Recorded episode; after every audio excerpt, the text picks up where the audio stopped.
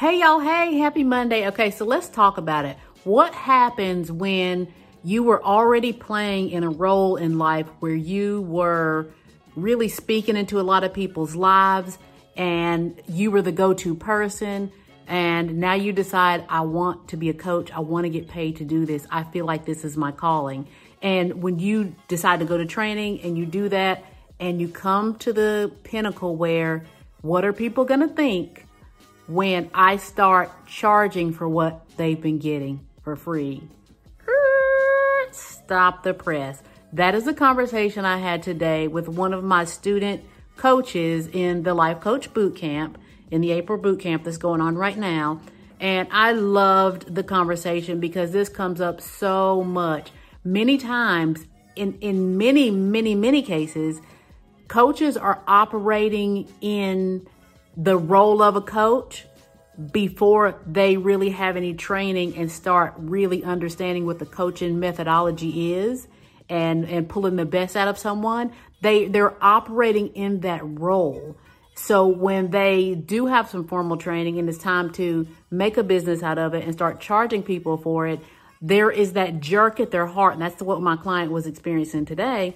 That jerk at their heart where they have people who just call them up and say, let's go to lunch. I need to talk. But now this is going to be your profession. So what do you do? Let's talk about it. One of the first things that I have my student coaches do is set your schedule. How many hours a week do you want to devote to your new endeavor as a coach? Say that you're still working full time and you want to devote five hours a week to coaching. And you start your your your pilot program, your seed program or whatever, and four hours, your your pilot program, the one that you're going to get paid to do, is is taking up four of those hours every week. Well, then that means that you only have one hour to do that pro bono coaching that you were doing before because remember within your schedule you can only do 5 hours. You set up your schedule from the beginning because self-care is so very important. So you still have to take care of self. So you set those hours as far as how much outreach, outpour you can do so that you're staying in alignment with yourself at all times. So if all 5 of your hours are taken up, then you don't have any more time for free outreach. Say that your hours are 10 hours and you have seven hours going towards paid coaching and there's three hours left over, but five people call you for, for pro bono coaching because they've been dealing with they, this is the, what the relationship has been all along. That's the way their relationship was established before you realized, hey, I really want to do this. I really have a gift. I really want to be a coach. Then you have to begin to decide who do I talk to? Who do I not to talk to? With the perimeters you set up. This is the thing, and this is the breakthrough that my student client had today.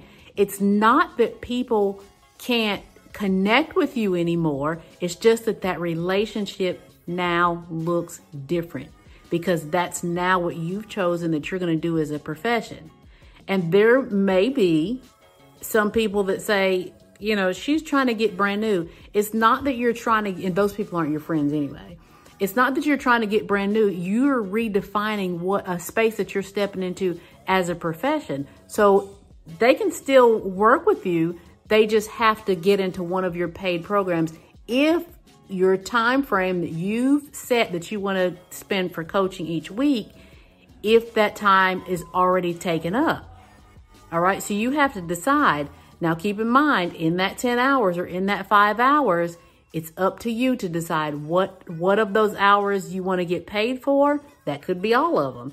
And what of those hours are going to you're going to say, "Okay, I'm still going to do some pro bono things over here as I'm building."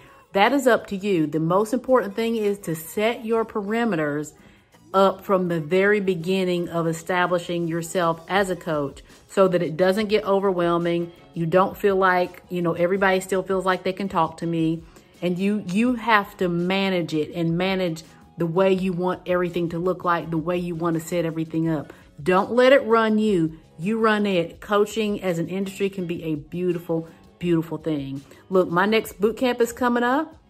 I mean, my next um, workshop is coming up, which leads you into the boot camp. You have to attend the workshop to get a spot in the boot camp. you can go over to coachkellyj.com to sign up for that next class. See ya.